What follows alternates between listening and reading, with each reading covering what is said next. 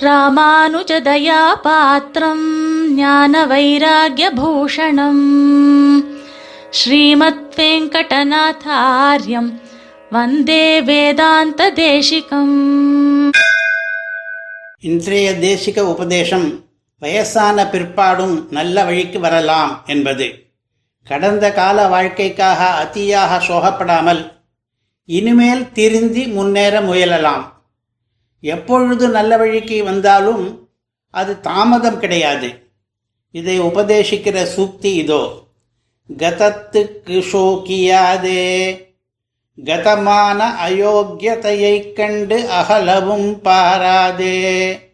இப்போது பிறந்த யோக்கியத்தையைக் கண்டு கைங்கரியம் என்பது.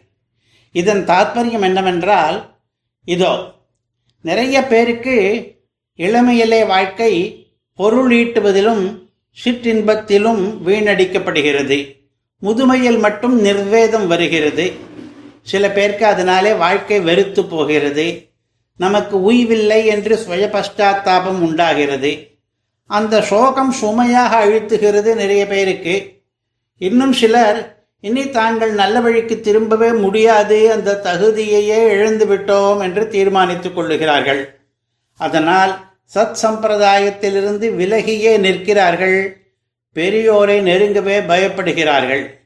இவர்களுக்கு தேசிகன் ஆறுதல் சொல்லுகிறார். ஒன்றும் குடிமுழுகி போய்விடவில்லை. பழுதே பல பகலும் போயினவென்றஞ்சி அழுதேன் என்று ஆழ்வார் காட்டிய வழியிலே சோகப்படுவது சரியானாலும் ஓரளவுக்கு மேல் அந்த சோகத்தை நீட்டிக்க கூடாது. இனிமேல் நாம் நல்லவனாக திருந்த முடியும் என்ற நம்பிக்கை தேவை. எந்த பாவத்துக்கும் ஒரு பரிகாரம் இருக்கும். என்றைக்கு வேண்டுமானாலும் நம்முடைய சம்பிரதாயத்த நல்ல வழியின் கதவு திறந்தே இருக்கும். இதற்குள் நுழைவதற்கு எல்லாருக்கும் தகுதி உண்டு. பயமே இல்லாமல் எத்தனை வயசாகிவிட்டாலும் இந்த எங்கள் பொன்றாத நன்னெறியில் புகுதுவாரே. என்பதற்கு ஏராளமான முன்னுதாரணங்கள் உண்டு. ஹரிவம்சத்திலே கண்டாகர்ணன் கதையிலே அவன் முதுமையில்தான் வைஷ்ணவனாகிறான் ஆனாலும் கடை தேறிவிடுகிறான் ஸ்ரீ விஷ்ணு தர்மத்திலே க்ஷத்திரபந்துவனுடைய கதையிலே அவன் பண்ணாத அக்கிரமங்கள் இல்லை ஆனால் இறுதியில் திருந்து விடுகிறான் பராங்கதி கண்டு கொண்டான் என்பார் ஆழ்வார். இதெல்லாம் தெரிந்து கொண்டால் நமக்கும் ஒரு தெம்பு வருகிறது. இத்தனை நாள் வீண் போனால் போகட்டும். இனிமேல் இன்றையிலிருந்து நாம் ஆச்சார அனுஷ்டானங்களுடன் இருப்போமே என்று முயற்சி பண்ணலாம். இது சுவாமி தேசிகனுக்கும் முன்னமே ஆழ்வாரே தெரிவித்த கருத்தாகும். மாளுமோரிடத்திலும் வனக்கொடுமாழ்வது வலமே என்கிறது திருவாய்மொழி. மரண காலத்திலாவது பகவானை வணங்கிக் கொண்டே உயிர் பிரிந்தால் அது பெரிய வலுவை தரும். முன்னர் பண்ணின பொல்லாப்பெல்லாம் மன்னிக்கப்படும். இந்த பாசுரத்தினுடைய முதல் பாதி அதற்கான காரணத்தை தெரிவிக்கிறது. நாளும் நின்றடு நம் பழமயம் கொடுவினையுடனே மாளுமோர் குறைவில்லை. எவ்வளவு கொடிய பாவங்கள் குவிந்திருந்தாலும் கூட அவை நாளும் நின்றாலும் கூட உடனே மாளும். சரணாகதி மார்க்கத்துக்கு அவ்வளவு பெருமை. பயமே இல்லாமல் பெரியோர்களை அணுகி கடை தேர முடியும். கௌதமர் என்கிற முனிவரும் இதற்கும் முன்னரே கூறியிருக்கிறார். உத்தமே சேத்வயசி சாது என்று. ஆயுளினுடைய பிற்பகுதி எல்லாவது நல்ல நடத்தையுடன் வாழ்பவன் உய்ந்துவிட முடியும் என்பது கருத்து. பின்ன என்ன? நேற்று வரை பண்ணின அட்டூழியங்களை எல்லாம் இன்றிலிருந்து விட்டு விடுவோம் இன்று முதல் திருந்தி வாழ்வோம். இன்று முதல் பகவத் பாகவத கைங்கரியங்களை பண்ணுவோம். ஓர் குறைவில்லை. போனது என்னமோ போனதுதான். கடந்த காலம் திரும்பி வராது. அதற்கு வருந்தி பயனில்லை. ஆனால் எதிர்காலம் நம் கையில் தானே இருக்கிறது. அதை செவ்வனே பயன்படுத்திக் கொள்ளலாமே. எவ்வனையுமே நம்முடைய ஆச்சாரியர்கள் ஒதுக்குவது கிடையாது. எத்தகைய பாவிக்கும் உயும் வழி உண்டு நம் நன்னெறியிலே.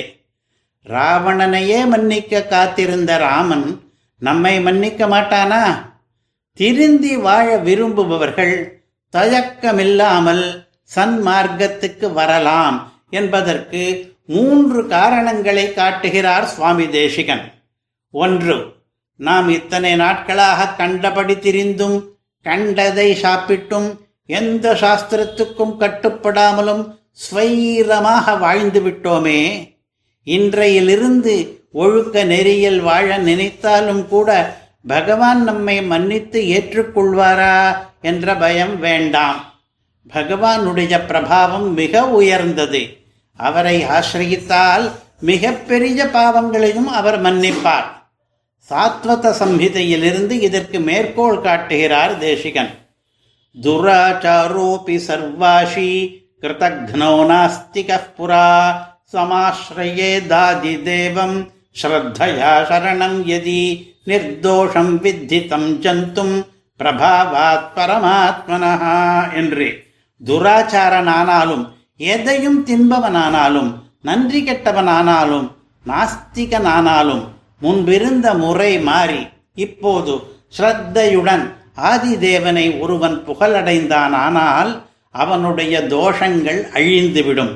பரமாத்மாவினுடைய பிரபாவம் அப்படிப்பட்டது என்கிறது இந்த வச்சனம் இரண்டாவது இந்த சன்மார்க்கத்திலே இருக்கிற ஆச்சாரியர்கள் ஒவ்வொரும் நெருப்பு போல ஆ ஜென்ம சுத்தர்களாகவும் ஞானானுஷ்டான நிதிகளாகவும் ஆச்சார வரம்புகளை மீறாதவர்களாகவும் இருக்கிறார்களே அவர்களுடைய திரளுக்கு அருகிலே கூட நாம் போக முடியுமோ என்று தயங்கவும் வேண்டாம்.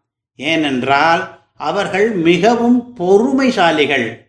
பொறை நிலத்தில் மிகும் புனிதர் காட்டும் என்கிறார் தேசிகன் அதிகார சங்கிரகத்திலே.